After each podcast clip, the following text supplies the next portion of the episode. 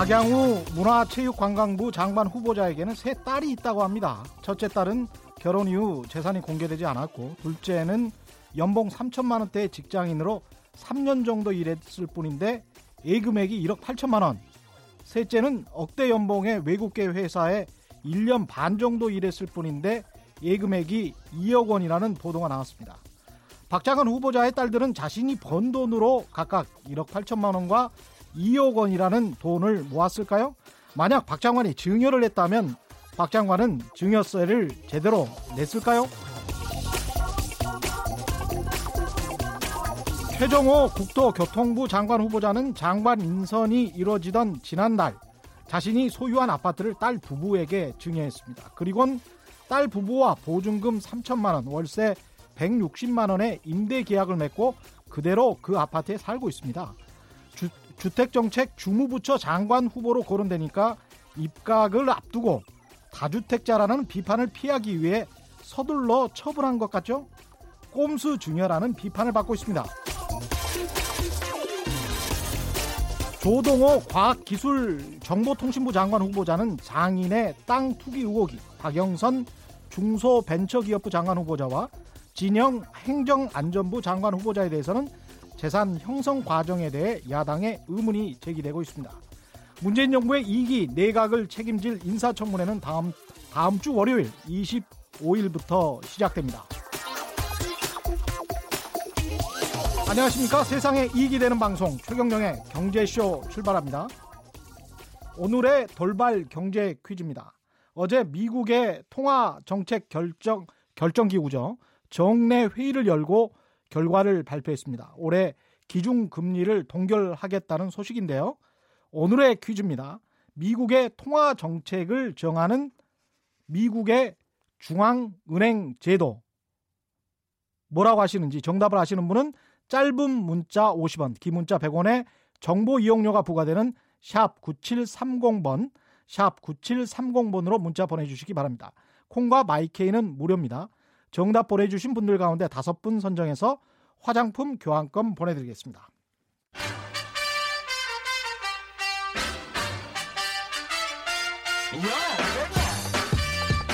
최경령이 원하는 건 오직 정의. 경제 정의를 향해 여러 걸음 깊이 들어갑니다. 최경영의 경제 쇼. 쏟아지는 경제 뉴스 가운데 꼭 알아야 할 오늘의 경제 뉴스를 뽑아서 전해드리는 경제 뉴스 브리핑 경향신문 방기훈 기자 나왔습니다. 안녕하세요. 네, 안녕하세요. 호텔 신라 이부진 사장, 뭐 삼성그룹 이건희 회장 딸이죠. 네. 프로포폴 상습 투약 의혹을 받고 있습니다. 예. 뉴스타파로부터 보도가 나왔는데요. 예. 이게 어떻게 된 겁니까? 그렇습니다. 간단하게 뭐 내용 아시겠지만 예. 설명을 드리자면 이부진 사장이 서울 청담동의 한 성형 외과에서 2016년 1월부터 10월까지 수차례 프로포폴을 맞았다라는 그 내부 직원의 폭로가 나왔습니다.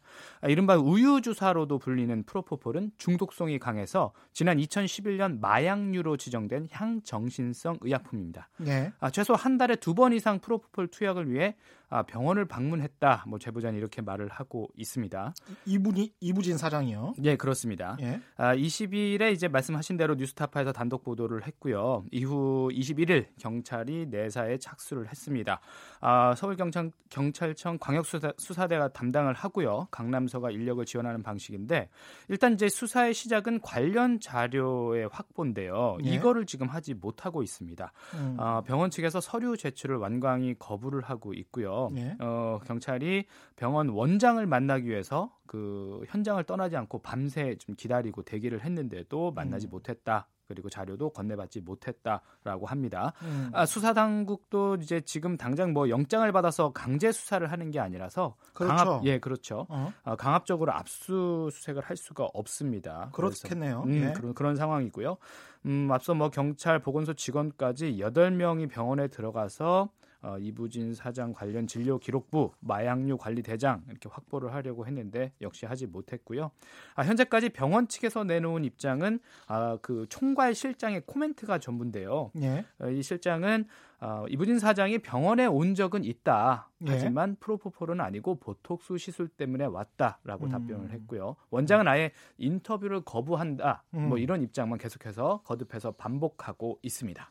근데 이제 뉴스타파 보도 보면 제보자가 병원에서 이부진 관련한 이부진 사장과 관련한 진료 기록 네, 요거 자체를 투약 기록을 작성하지 않았다라고 네, 이야기를 했거든요. 그러면은 가봐야 병원에 관련 기록이 없는 거 아닙니까? 그렇습니다. 좀 여러 가지 의혹이 있는 상황인데요. 예. 아, 환자 차트나 예약 기록에다가 이부진 사장에 대한 기록을 남기지 않았다라고 얘기를 했습니다. 그리고 음. 이제 프로포폴 투여 날짜와 용량을 기재하는 장부는 이제 다른 환자들에게 투여한 양을 허위로 기재하는 방식으로 조작을 했다고 네. 말합니다. 이를테면 뭐 다른 환자들에게 투여된 어, 프로포폴을 뻥튀기 해서 기록을 해서 음. 나머지 그 남는 부분들을 뭐 그 이부진 사장에게 투, 투약을 했다 뭐 이렇게 지금 말을 하고 있는 건데요. 예. 이 만약 이제 정식 수사가 시작이 돼서 음. 뭐 일일이 이제 대조 작업을 벌여야 되는 그런 상황인데 음. 한다고 하면요. 일단 자료 제출을 거부를 하고 있는 상황이어서 원본을 알, 알 수가 없고요. 그나마 다 있는지도 모를 상황이고요. 예. 그리고 지금 만약에 남은 자료가 있다 하더라도 사실 지금 어떻게 폐기가 되거나 또 없어질지 모르는 그런 음. 상황입니다. 이부진 사장은 뭐라고 언론에 이야기를 한 게 있습니까? 음, 지금 뭐 얘기를 하지 않고 있습니다. 음. 언론도 호텔 신라 측 이제 홍보팀에만 접촉을 네. 하고 있는 거죠. 네, 그렇게 그러니까. 처음 뉴스타파 취재진이 이부진 사장하고 호텔 신라 측에 이제 질의서를 보내서 네, 입장을 밝혀달라고 요청을 한 거고 예, 이 관련해서 이제 경찰이 수사까지 들어가고 있는데 네. 이부진 사장에게 이 답변을 요구해야 되는 거 아닌가요? 사실은 그렇죠. 본인이 해명을 하면 가장 신속하고 정확하게 그렇죠. 예, 이게 호텔. 신라랑은 예. 관련이 없고 네, 호텔 신라는 또 주식회사이기 때문에 호텔 신라가 이부진 사장에 관해서 뭐라고 이야기를 한다는 게 저는 이게 참 언론의 관행이 이상하더라고요. 음, 이게 자본주의 주식회사가 일반적으로 경영을 하는데 개인의 일이란 말이죠. 사장 예. 개인의 일인데 사장이 이야기를 해야지 왜 주식회사의 직원들이 홍보팀이 이것을 일일이 대응하고 처리하고 이부진 사장에게 관해서는 언론이 전혀 묻지를 않는지 음. 이건 정말 이상한 관행인 것 같아요. 외국에서는 이렇지 않거든요. 그렇죠. 그 네. 사실은 어제 이제 소텔신라의 주주총회가 있었어요. 예. 그래서 이부진 회장이 공식 석상에 나왔죠. 예. 이런 질문들도 받긴 했습니다. 예. 물론 이제 거기에 대해서 이부진 사장은 아무런 답변을 하지 않았고 예. 말씀하신 대로 이제 홍보팀에서 계속해서 일괄적으로 처리를 하고 있습니다. 예. 음. 그런 상황이군요. 예, 그렇습니다. 이런 패턴이 이제 삼성에서 일반적으로 어떤 문제, 음. 삼성의 경영진의 문제, 특히 또 이제 이건희 회장의 딸과 아들에 관한 문제가 불거졌었을 때 보여주는 방식, 언론 대응 방식과 좀 유사하지 않습니까? 그렇습니다. 말씀하신 대로 이른바 좀 뭉개기 방식이라고 하는데 예. 일단 답변을 하지 않는 겁니다. 예. 왜냐하면 이제 나온 답변이 또 갑자기 좀 불리하게 작용을 음. 할 수가 있기 때문에 일단 답변을 하지 않는 거고요. 음. 사실 이제 같은 회사죠. 뉴스타파가 이제 유령 회사 계좌에서 천억 원 가량이 삼성전자 네덜란드 법인으로 유입된 사실을 보도한 바가 있습니다. 얼마 한두 달. 전에 보도된 것 같아요. 예. 얼마 전이에요. 당시에도 이제 사실 확인을 해달라는 삼성 측에다 요청을 했는데 음. 음, 당시 뭐전 해당 법인장이 어, 답을 줄 만한 게 못 된다라면서 이제 답변을 회피를 했고요. 삼성- 관련해서 음, 본인이 삼성에 지금 다니고 있지 않다 뭐 이런 식으로 답변까지 예. 했더라고요. 예, 그러니까 뭐 어쨌든 답변을 안 한 거죠. 예. 사실은 입장을 내지 않은 거죠. 예. 어, 법인 자체도 현재로서 아무것도 알려줄 수 없다라는 음. 뭐 그런 답변으로 일관을 했습니다. 음. 상당히 중요한 뉴스고 용기 있는 제보자라고 보는데 병원에 이제 이분이 간호조무사죠. 그렇습니다. 예. 그런데 뉴스가 나간 뒤에는 여론이 좀 이상합니다. 그렇죠. 이제 일반적으로 우리가 기대하는 그 여론이나 반응들은 음. 사실 이제 재벌의 어떤 의혹, 좀 잘못된 부분을 보도를 하면 음. 기자, 언론사에 대해서 좀 많이 응원의 댓글이 달리기도 합니다. 음. 왜냐하면 이제 슬프지, 슬프지만 이제 현재 언론의 그 지형상 어, 이제 재벌을 대놓고 이제 저격하는 기사를 쓸 수 있다는 것 쉽지 않거든요. 그래서 예. 많이들 응원을 해주시는데 그런데 유독 이번 사안 관련해서는 오히려 음. 어, 보도가 좀 편파적이다, 못 음. 믿겠다, 뭐 이런 댓글들, 이런 음. 반응들이 좀 나옵니다. 왜 그렇죠? 어, 보도가 아, 편파적인가요?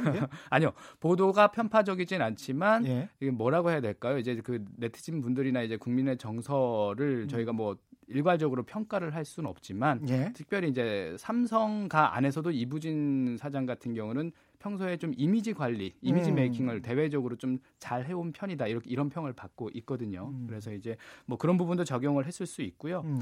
특히나 이제 아, 황당했던 게 이제 제보자의 직업을 운운하는 댓글들이 예. 보입니다. 뭐 간호사도 아니고 간호조무사가 얘기한 것에 어, 뭐 아, 이거 아, 화나네요. 신- 예, 신뢰를 할 수 있겠느냐? 그리고 또 어. 이부진 같은 사람이 예, 예. 뭐 간호사 간호 조무사에게 뭐 직접 주사를 맞았을 리가 없다. 예. 예, 뭐 이런 뭐 추측성 댓글들 계속해서 달립니다. 그렇게 어떻게 보면 이게 높은 계층에 있는 사람이 예. 어떻게 보면 낮은 계급에 있는 사람에게 예. 뭐 이렇게 주사를 맞거나 케어를 받았을 리 없다. 뭐 이렇게 지금 개인 추- 병원에 가서 삼성 병원도 있는데 그렇죠. 그런 얘기들을 하고 있는 사실은 건데요. 근데 음. 이재용 회장과 관련해서도 전혀 다른 사실이 있었잖아요. 이미 밝혀진 그렇죠. 게 있, 예, 있고. 뭐 일단 뭐 짚고 넘어가야 될 부분이 일단 예. 개인 병원 간 것 인정을 했죠. 예. 예, 예, 뭐 이게 뭐 이부진 이부진 사장이 안 갈 것 같지만 어쨌든간에 음. 갔다고 합니다. 예. 불편했는지 어땠는지 몰라도 갔다고 하고요. 음. 그리고 삼성가 사람들 아까 말씀하셨던 것처럼 이재용 삼성전자 부회장도 개인 병원 간 적 있습니다. 예. 예, 뭐 특- 그리고 또 이렇게 생각할 수도 있어요. 삼성병원이 이제 어, 삼성과 소유라도 보는 눈이 많지 않습니까? 예. 그래서 뭐 개인 병원이 뭐 여러 가지로 편했을 수도 있고요. 음. 뭐 가능성은 여러 가지로 열려가 있습니다. 그리고 음. 이재용 삼성전자 부회장 같은 경우에는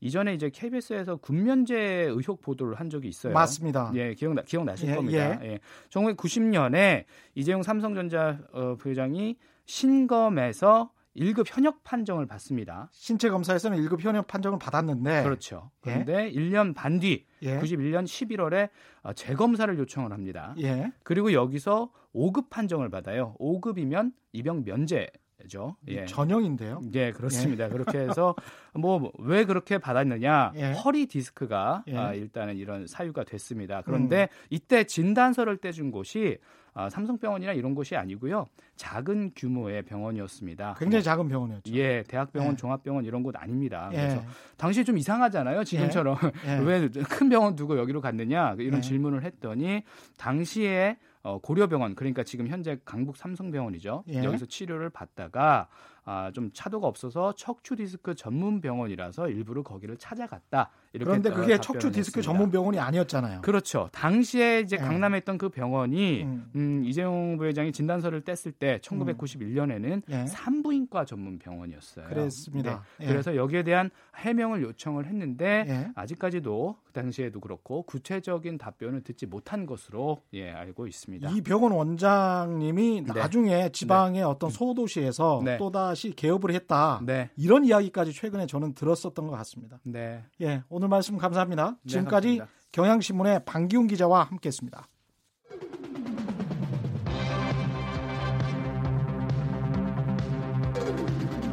세상에 이런 토론은 없다.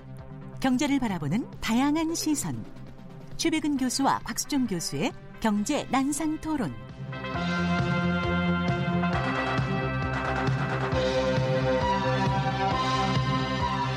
최경령의 경제쇼 최고의 코너죠. 경제 고수들의 고품격 토론 배틀 시간입니다. 뜨거운 경제 이슈에 대한 맞짱 토론. 이 시간 함께 하실 경제 고수 두 분 소개해 드리겠습니다. 건국대 경제학과 최백은 교수 나오셨습니다. 네, 안녕하세요. 곽수종 한국 조지 메이슨대 경제학과 교수입니다. 안녕하십니까? 네, 안녕하십니까. 미 연준이 기준금리를 동결했습니다. 이뭐 생각보다 미국 경제가 별로 안 좋다는 이야기일 수도 있겠습니다. 어떻게 생각하시는지요? 저는 뭐 사실 이렇게 시나리오가 이렇게 갈 거라고 생각은 했어요. 아, 예측하셨군요. 예. 왜 그러냐면 미국 경기의 그 뭐 지난해 회복이 그렇게 건강하다고 저는 생각 평상시에 아- 안 하고 있었고요. 음. 그러니까 우리가 뭐 예를 들어서 실업률 지표만 가지고 우리는 되게 국내에서 많이 알려져 있는데 예. 고용률이라든가 경제활동 참가를 보게 되면요. 예. 여전히 한 3% 포인트 정도 금융위기 이전보다 낮고요. 예. 그리고 뭐 기업 투자율도 그렇게 뭐썩 그렇게 금융위기 이전 수준이 회복이 안 된. 그러니까 음. 금융위기 이전 수- 이전에 비해 가지고 상당히 체력이 약해졌어요. 음. 그러니까 성장률만 보더라도 보게 되면은 한 경기 회복 이후에 한 금융위기 이후에 한 2.2%연 했는데 금융위기 이전에는 한 장기적으로 한 3.3% 정도 됐었거든요. 예. 그러니까 한 3분의 2 정도 수준 떨어졌죠. 예. 그러니까 체력이 굉장히 저는 약해졌기 때문에 그하고요. 예. 그래서 어 지난해 네 번 올리면서 그러니까 사실 그게 부담이 굉장히 많이 됐던 것이 예. 실제로 지난해 한 10월 달부터 주시장에 그 반응이 나타났었었고 음. 반응이 나타나면서 화들짝 놀란 거죠. 뭐 예. 자기들은 그러니까 굉장히 뭐 경제가 체력이 좋은 줄 알았는데 예. 알았는데 뭐 막상 뚜껑을 열어보니까는 예. 그렇게 맷집이 좋지 않다는 것을 확인을 음. 한 거고 음. 그래서 뭐 이번에 이제 금리를 보게 되면은 지금 뭐 보게 되면은 저기 우리가 연준의 기준금리가 2.25에서 2.5잖아요. 예. 근데 3개월짜리하고 1년짜리 그러니까 우리가 국채 수익률을 보게 되면요. 예. 국채 수익률을 보게 되면은 어 2.5가 안 돼요. 음. 문제는 뭐냐면 더 재밌는 건 뭐냐면 2년에서 한 5년짜리 국채 수익률이요. 예. 이게 그러니까 중기 금리인데 중기 시장 금리인데 예. 이거는 1년 아까 3개월 1년짜리보다 더 낮아요. 예. 더 낮아요. 예. 그 얘기는 결국 뭐냐면 장기적으로 금리가 더 떨어질 거라고 지금 시장에서는 이렇게 또 예상을 하고 있는 거죠. 거죠. 예. 예. 그런 점에서 미국의 경제가 그러니까 지금 뭐 하방 아, 리스크가 음. 커지고 있는 것을 그대로 반영한 게 아닌가 생각합니다. 음. 최 교수님 말씀에 이어서 이제 그러면 우리나라 교수님이십니다. 저- 통화 정책은 또 어떻게 가져가야 되냐 이제 예. 이거를 이야기를 말씀을 드려야 될 것 같은데 네. 어, 교수님이 말씀 주신 관점과 약간 다르게 제가 좀 해석을 해드리면 예. 다르다는 거는 뭐 의견이 다르다는 뜻이 아니고 다른 예. 관점에서 말씀을 드리면 미중 간 무역 분쟁이 지금 발생하고 있지 않습니까? 예. 그러다 보니까 결국 세계 경제 속에서 어쩔 수 없이 중국 경제가 상당한 수준에 올라와 있다. 예. 그래서 미중 간의 무역 갈등, 관세 보복 조치 이런 것들이 결국 미국과 중국의 성장을 어느 정도 다 옥죄고 있을 수밖에 없다. 예. 이제 그러다 보니까 미국 경제도 침하, 침하하는 그런 예. 모습을 보이고 두 번째는 2015년 12월부터 금리를 올리기 시작을 했는데 예. 어, 지금 들어서 2.0에서 2.5%의 잠재 성장률에 미치지 못할 가능성이 있으니 왜냐하면 거의 뭐 한 0.5% 포인트 정도 떨어질 가능성이 있다고 보거든요. 예. 성장률이. 음. 그러니까 이제 미국 입장에서는 양적 완화에 따라서 너무 기- 가파르게 긴축을 가져가다 보면 음. 자칫 또 다른 하나의 문제를 야기시킬 수 있다라고 보는 것 같습니다. 음. 그렇다면 한국 은행의 통화 정책은 음. 어, 금리를 더 이상 올릴 필요가 없는 것이냐, 아니면 금리를 이대로 가져가도 괜찮으냐. 그다음에 네. 두 번째는 미중 간의 무역 분쟁을 어떻게 바라다 봐야 되느냐. 음. 그래서 금리 신호가 어떻게 나올 수 있겠느냐. 음. 이제 이게 한국은행이 봐야 될 문제인데 예. 한국은행은 아시다시피 뭐 무역 분쟁에 대해서 간여는 못 안 하는 기관이지 않습니까? 예. 그러면 금리만 딱 놓고 본다면 지금 가계부채 문제가 상당히 1,500조 이상으로 가고 있는 상황에서 금리 정책을 잘 운영해야지만 이 시한 폭탄과 같은 지연 내관으로 남아 있는 가계부채 문제를 어느 정도 연착륙시킬 수 있다. 음. 그 정책 메커니즘으로 어떻게 가져가는 것이 합리적인 것인가? 음. 올리지 않는 것이 합당한 건가? 아니면 지금 수준으로 가져가는 게 합당한가? 아니면 더 적극적으로 말해서 내리는 것이 더 나은가? 이제 이 문제를 아마 결정해야 되지 않을까 싶습니다. 저는 그 예, 한국. 얘기하기 예, 전에 예. 한국 얘기 좀, 좀 추후에 하기도 하, 하도록 하고요.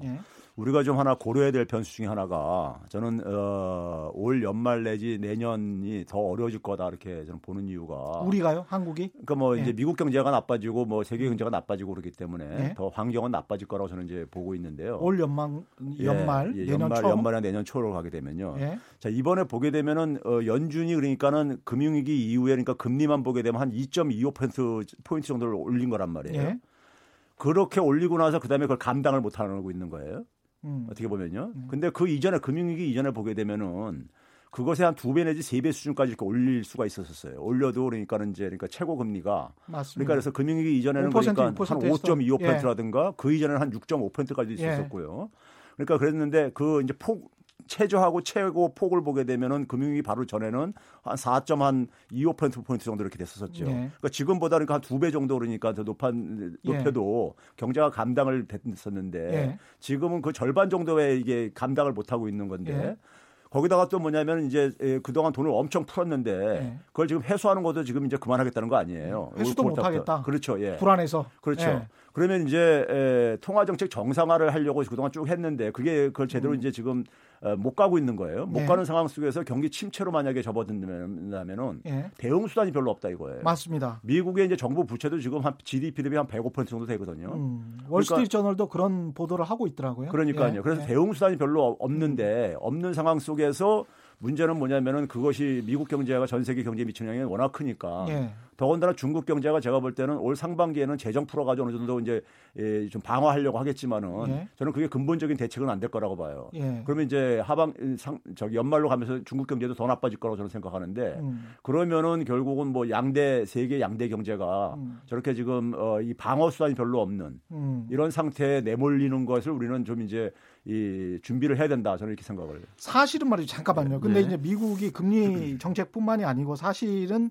트럼프 대통령이 들어서면서 법인세를 굉장히 인하를 했고 그럼에도 불구하고 무역 수지 적자는 계속 커졌고 재정도 적자 폭이 계속 커졌단 말이죠. 네. 그런 것 때문에 이제 미국 민주당 쪽에서는 당신의 우파 정책대로 그대로 했더니 법인세 인하를 했더니 오히려 나라 재정이 안 좋아지고 무역 수지도 안 좋아졌다. 이런 식으로 끌고 갈 수 있는 거냐 이런 지금 반격을 해온단 말이죠. 이제 그 말씀은 음. 크게 두 가지 흐름으로 바뀌는 건데요. 예. 하나는 이제 조세 문제가 있는 거고 예. 지금 저희들이 말씀을 나눴던 건 이제 금리 문제인데 그렇죠. 예. 이 금리 문제는 저금리 상태를 유지하는 함으로 해서 예. 돈을 쉽게 빌리고 또 각각의 기업들이 투자에 필요한 자금을 빨리 쉽게 사용할 수 있도록 만드는 장점이 하나 있는 것이고요. 예. 조세 문제는 법인세를 인하시켰다는 것은 해외에 나가 있는 기업들로 하여금 국내에서 생산 판매를 해라. 그것이 음. 아마 미국의 실업률이라든지 일자리 창출에도 좋고 음. 미국 경제의 제조업 경쟁력을 강화시키는 데 도움이 된다는 뜻이었을 겁니다. 어떻게 공장을 되돌려 오려고 하는 그런 정책이었는데 이었는데 GM 같은 경우에 이제 공장을 다섯 개 정도 폐쇄해 버리고 그랬던 일이 있습니다. 그렇죠. 최근에도 예. 에, 최근에도 그랬고 그다음에 2016년부터 GM, 포드, 그다음에 다임러 크라이슬러 다 모두가 앞으로 무인 자동차 방향으로 전기 자동차 방향으로 갈 것이기 때문에 예.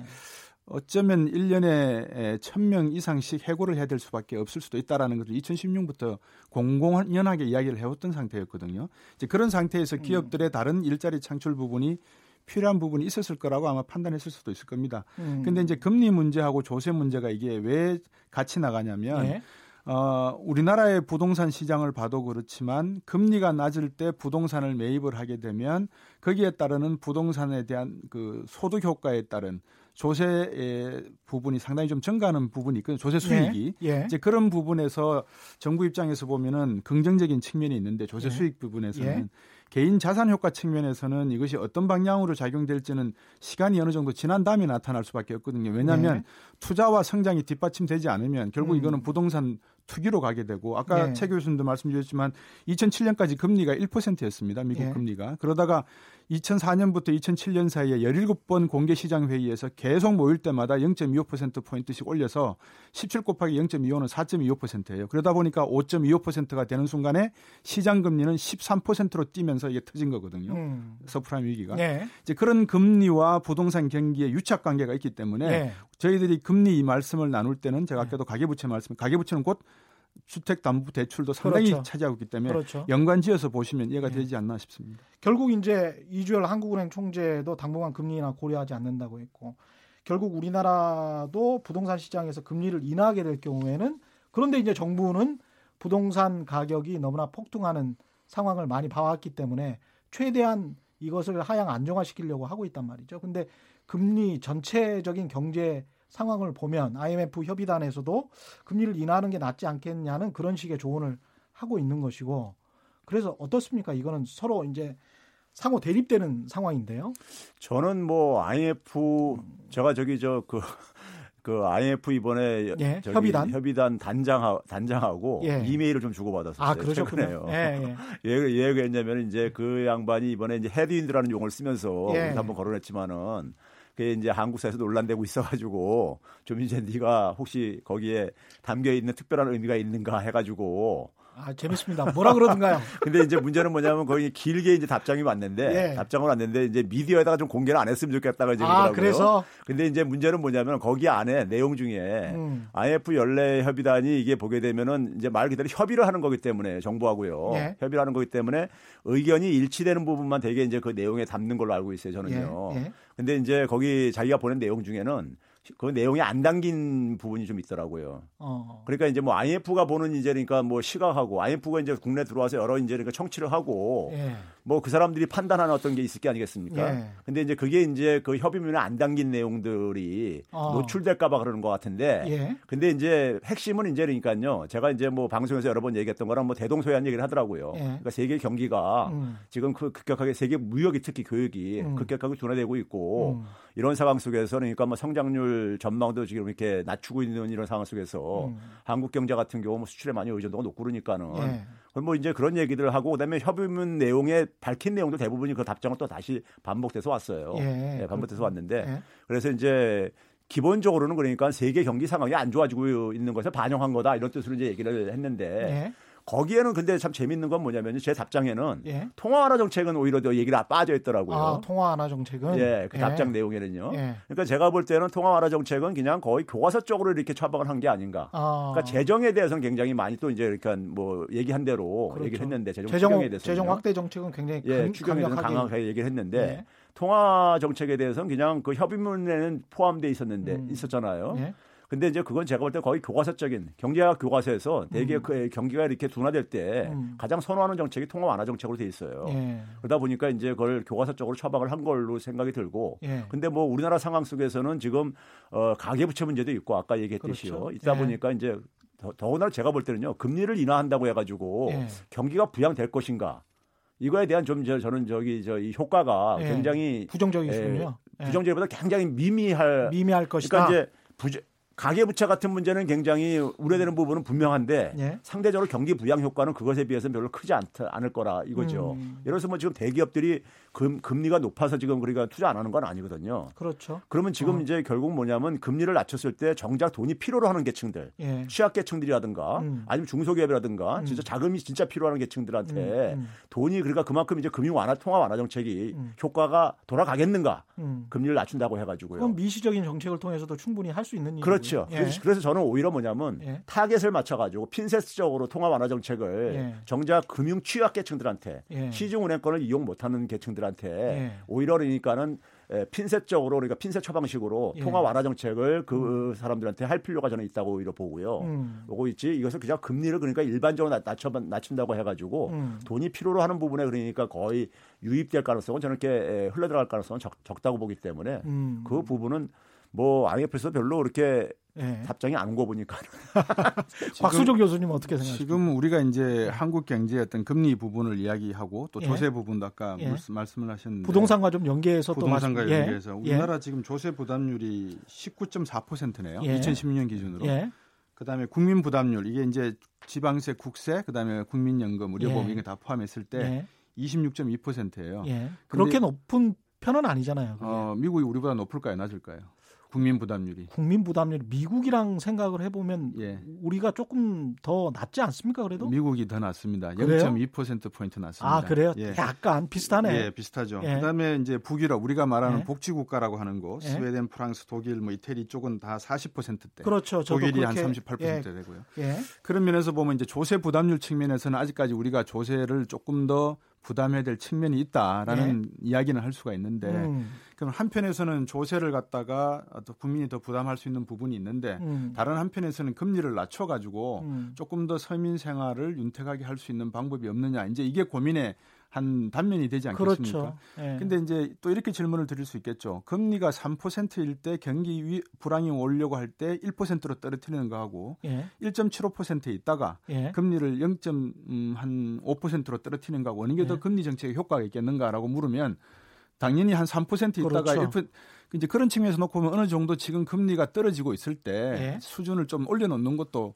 어, 보수적인 방법은 될 수 있다. 수준을 올려놓는. 올려놓는 것도. 근데 오히려? 이렇게 말씀을 드리면 근데 그걸 감당할 수 있는 체력이 감당- 되나? 그 체력이 되나 이렇게 예. 되는 거죠. 예. 왜냐하면 한편으로 세금이 올라가고 예. 또 한편으로 대출, 대출 부담금이 이자. 올라가는데 예. 예. 자산 효과는 정부에서 정책적으로 묶어놓고 있는 상황이고 지금 예. 벌써 저한테도 세종시에 경매 나온 땅들이 있는데 사실 의향이 있으십니까 하는 전화가 오거든요. 음. 그러니까 지금 서울 강남이나 많은 지역에서 부동산 부동산이라고 하는 것은 자산이라고 보시면 됩니다. 예. 자산 한 효과가 거의 마이너스로 지금 이렇게 nose down, 그러니까 머리를 남쪽으로 향하고 예. 있는 상황이란 말이죠. 이런 예. 상황에서 금리 정책 1% 포인트 올리냐 내리냐의 문제는 지극히 미세한 문제이지만 예. 민감한 문제일 수도 있다. 그럼요. 오히려 조세 문제가 더 지금으로서는 더 민감한 문제가 될 수 있지 않겠나 하는 생각도 듭니다.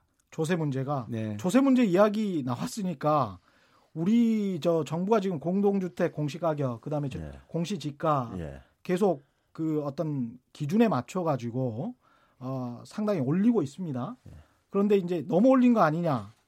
그다음에 뭐 집값도 떨어지는데 거래가 절벽이다 이런 상투적인 보도들도 예. 굉장히 많이 나오고는 있고요. 여기에 관해서 뭐 공시가격 올라서 결과적으로는 이제 세금 오르는 또 쪽도 있으니까 그 사람들은 뭐 좋아할 사람들은 없잖아요. 이런 상황에서 이게 결국은 또 소비 위축으로 가져오는 거 아닌가? 뭐 이렇게 생각할 수도 있겠고요. 어떻게 생각하십니까? 그런데 네. 이제 뭐그 우리가 지금 이 부동산 재산세를 보게 되면요. 예. 예, 공시지가가 이제 현실 가격을 제- 이게 반영하고 있는 건 아니잖아요. 그대로 그러니까요. 그다음에 또 하나는 이제 뭐냐면은 이제 한또70% 정도 이야기하는 거죠. 공동주택 그렇죠. 같은 예, 경우. 예. 그런데 이제 에, 또 하나는 뭐냐면 이제 공정시장 가액 비율이라는 게 또 있죠. 그렇죠. 예. 그러니까 또 한 번 이제 그러니까 디스카운트 해주죠. 예. 그러니까요. 그렇죠. 해주고 있기 40%, 때문에. 60% 이렇게. 예. 그러니까 그러다 보니까는 사실은 재산세가 사실은 정상화가 안 되고 있는 부분은 있죠. 예. 현실적으로요. 예. 자, 이제 문제는 뭐냐면은 음. 에, 재산세를 걷는 이제 재산세의 문제라는 것은 결국 이제 우리가 이 세금의 목적 중에 하나는 예. 소득 재분배라든가 예. 뭐 형평성 제고라든가 뭐 이런 그렇죠. 것들이 있단 말이에요. 그렇죠. 예, 이런 뭐게 있고 거기다 또 뭐냐면 세금을 정부가 걷었을 때그 음. 세금을 정부가 뭐 그냥 주머니에다 넣고 있는 건 아니잖아요. 예. 그게 다시 이제 국민들한테 돌아간다고요. 그 그렇죠. 걷어들인 세금은요. 예. 그랬을 때 세금을 이제 주로 이제 그러니까는 누가 이제 그러니까 부담이 늘어나느냐 봤을 때 보게 되면은 음. 상대적으로 재산 가치가 많이 올라간 사람들이 세 부담이 늘어나는 것이고 음. 세- 상대적으로 그러니까 뭐 그 우리나라 같은 경우 보게 되면 무주택자도 굉장히 많잖아요. 그렇죠. 무주택자 같은 경우는 다시 뭐 어. 세금 낼 필요도 없는 거잖아요. 그러니까 상관없죠. 재산세하고. 그렇죠. 예. 그렇기 때문에 그런 점에서 어떻게 보게 되면은 우리나라의 그 자산 불평등이라든가 소득 불평등을 예. 개- 개선시키는 부분에 음. 저는 더 많은 국민들은 사실 거기에 그러니까 혜택을 본다고 봐요. 세입자가 한 45% 정도 되고요. 그렇죠. 예. 임대주택 가구가 211만 정도라고 이제 한국은행에서 이야기를 하고 있으니까 임대주택 가구라는 거는 결국 이제 1가구 2주택 이상이라고 봐야 되는 거거든요. 나머지 분들은 뭐 1가구 1주택이라고 보면 별 상관이 없는 분들이라고 볼 수도 있고요. 그리고 이제 크게 재산 가치가 높게 오르지 않은 강북 지역 같은 경우 강남 지역이 급등해서 공시가가 별로 안 오르고 강북 지역은 꾸준히 올라서 오히려 역차별 받았었다. 과거 몇 년 동안 그렇죠. 뭐 이렇 이랬다는 이제 보도들도 계속 나오고 있기 때문에 이거 뭐 어떻게 판단을 해야 될지 잘 모르겠습니다. 부동산 문제하고 세금 문제를 이야기하려 그러면 예. 한 일주일 이야기해도 모자라는 게 사실인데 자 한번 제가 이렇게 예. 엉뚱하게 한번 말씀을 드려보면 예. 어떨까요? 미세먼지 이야기가 나오면 예. 자 그동안에 대한민국이 가지고 있던 그린벨트를 음, 어떻게 하고 있느냐를 한번 들여다볼게요. 음, 그린벨트를 풀고 있을까요? 아니면 그린벨트를 강화하고 있을까요? 그린벨트를 풀고 있단 말입니다. 쭉 꾸준히 풀어는 왔죠. 아주 풀어왔죠. 긴 시간으로 보면 어, 그러면 그 예. 그린벨트를 가지고 있는 토지의 소유자들 중에서 개인이 많겠습니까? 기업체가 많겠습니까? 기업체가 많을 거라고 봅니다. 그렇죠. 공장 부지로 가지고 있는 분들이 그렇습니다. 상당히 많을 겁니다. 예, 그러면 예를 들어서 모 기업이 예, 어떤 경기도 지역에 예, 반도체 공단을 세우겠다라고 음. 했을 때 예. 반도체 공단이 들어서게 되면 그 지역의 땅값이 오를까요? 지방에 있는 광주나 저 경상도 양산 쪽의 땅값이 오를까요? 그 당연히 지역에- 그 지역이 오르겠죠. 그렇죠. 그러면 대기업이 어디에 지금 땅을 많이 보유하고 있으며 아까 음. 강남 강북 비교를 예. 하셨는데 개인의 어떤 자산의 분포도 중요하지만 예, 기업들의 부동산 분포도 중요하다. 그렇죠. 그러면 기업은 아까 우리 핀셋 정책을 말씀하셨는데 예, 기업에게 부동산 정책을 부과할 그러니까 좀 더 정밀하게 하려면 예, 기업의 부동산 보유의 현황과 음, 그린벨트에 풀어가는 정책의 방향이 어떤 방향을 엇박자를 내느냐 아니면 같은 방향인가를 한번 유심히 봐야 되고요. 아, 그다음에 개인의 문제를 개인의 부동산 소유의 문제를 보려면 예, 개인의 소득세 부분도 같이 보셔야 됩니다. 예, 우리나라 상위 15%의 소득자가 종합 그 어, 소득세? 소득세, 근로소득세의 예. 한몇 퍼센트를 차지하냐면 예. 통계를 보니까 제가 어떤 교수님한테 여쭤봐서 예. 아는 건데 53%입니다. 무려 15% 상위 소득자가 우리나라 종합 근- 근로소득세의 53%를 부담하고 있다는 겁니다. 근데 다른 선진국도 그건 마찬가지 아닙니까? 다른 선진국은 더 예. 하죠. 프랑스 같은 경우에는 예. 어, 5억 원 초과에 대해서는 42%만 하지만요. 예. 그거를 초과할 경우에는 약 5% 포인트가 더 붙습니다. 예. 그거는 목적세로 돼 있더라고요. 예, 예. 그래서 그거는 아까 우리 최병 교수님 예. 말씀했듯이 가난한 사람이나 사회복지비로 필요할 때 예. 쓰는 특수 목적세로 활용을 하고 예. 만약에 정부가 생각했을 때 아, 이번에는 한 470조 거칠 것 같다. 그래서 예. 예산을 470조로 했는데 예. 어 하고 보니까 500조가 걸쳤네. 음. 그럼 30조가 더 거쳤지 않습니까? 예. 그럼 그 30조 더 거친 거는 원칙적으로 어디에 써야 되냐? 예. 부채 상환에 써야 됩니다. 음. 그게 원칙입니다. 조세. 예. 근데 이제 이게 30조가 만약에 다른 방향으로 간다. 예. 뭐 남북 경협으로 간다든지 이렇게 갈 경우에는 예. 세금을 내므로 해서 주권을 가진 국민들에게 과연 그것이 합당한 것인지 음. 다시 말씀드리면 우리의 부채를 경감하는 방향으로 쓰는 게 맞는지 음. 아니면 남북 경협 자금으로 투자하는 것이 맞는지에 대한 토론도 필요하다는 점이죠. 음, 상당히 좀 복잡한 내용입니다. 예. 근데 저는 뭐 기, 저는 근본적으로요. 음. 어, 토지에 대한 보유세 중심으로 좀 강화시킬 필요가 있다고 봐요. 왜 토지에 대한 그러냐면 보유세. 우리가 가장 우리가 경제학에서 원론적인 것은 뭐냐면 우리가 효율성을 얘기를 하는데 예. 효율성의 가장 핵심적인 단위가 이제 결국은 성장입니다. 경제 성장인데 한 예. 사회 전체적으로 봤을 때는요. 그런데 우리나라가 어, 이 GDP 대비 그러니까는 이 그 토지 자산 가, 토지 가치라든가 부동산 가치를 보게 되면은 굉장히 높아요. OECD 그렇죠. 대비해서요. 예. 높은데 그 얘기는 결국은 뭐냐면은 캐나다의 두 배를 산다. 결국 그, 땅에. 그, 그 얘기는 어. 결국은 뭐냐면 토지를 음. 보유하거나 부동산을 보유함으로써 그 기대 수익이 굉장히 높기 때문이고요. 예. 더 원천적으로 볼 때는 우리나라가 인구 밀도가 굉장히 높은 나라잖아요. 그렇죠. 높다 보니까 토지에 대한 이게 굉장히 집착이 강합니다. 토지 예. 소유에 대해서 그러니까요. 예. 그러다 보니까는 토지를 그러니까 사실 우리가 효율적으로 이용을 해야 되는데 음. 토지를 보유함으로써 굉장히 기대 수익이 굉장히 높게 되면은 음. 돈이 그러니까 결국 자원이 음. 경제 활동으로 배분되기보다는 음. 저희 불로소득 쪽으로 그러니까 잠깐만요. 기대 소득이 높지 않으면 그러니까 에, 이 부동산 쪽으로 그러니까 투, 투기든 투자든 간에 음. 저는 이게 굉장히 약화될 수밖에 없다고 봐요. 예. 그러면 결국은 그것이 경제 활동으로 그러니까 유입이 됐을 때 음. 결국은 사회 전체적으로도 성장에 기여할 수 있다 이거죠. 예. 예, 그런 점에서 우리 사회가 그러니까는 사실 예, 우리가 그 이 부동산으로부터 많은 기대 수익을 원하는 계층들의 음. 그 수요를 그, 그 욕구를 그러니까 우리가 계속해서 지탱시켜 줄 것이냐 유지할 것이냐 예. 아니면 사회 전체 그러니까 우리가 진보를 진보와 발전에 그러니까 우리가 관점에서 음. 부동산에 대한 세금을 우리가 바라볼 것이냐 예. 이 문제로 저는 접근을 해야 된다고 봐요. 근데 그 방금 말씀하신 부동산세를 조금 더 하기 전에 부동산세, 재산세, 보유세. 재산세, 보유- 금융소득세에 대해서 한번 말씀을 드리면 예. 주식에 투자했을 때 소득을 얻게 되면 예. 부동산에 부과되는 소득세만큼 예. 금융소득세에 대한 세율은 매우 낮지 않습니까? 그렇죠.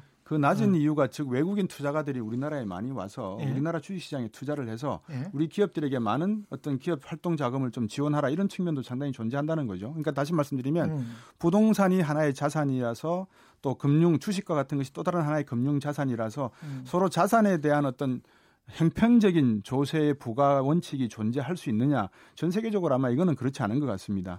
그러면 왜 부동산에만 유독 그러냐? 우리 최병 교수님께서 부동산에 대한 투기적 수요가 상당히 강하다. 음. 부동산은 우리 개념에서 특히 상속으로 나가니까.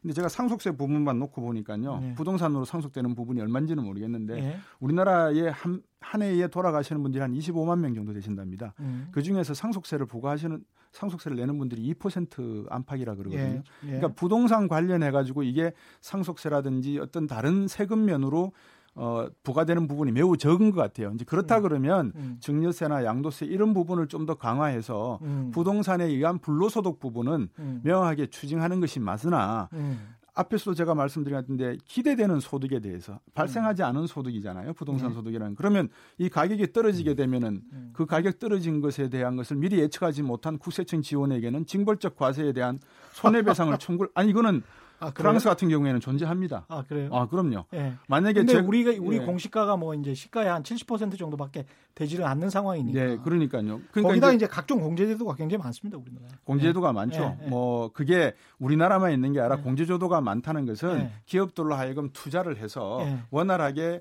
일자리를 창출하고 그렇죠. 하라는 의미에서 준 것인데 근데 개인들에게 이제 부동산에서도 굉장히 공제제도가 많고 예.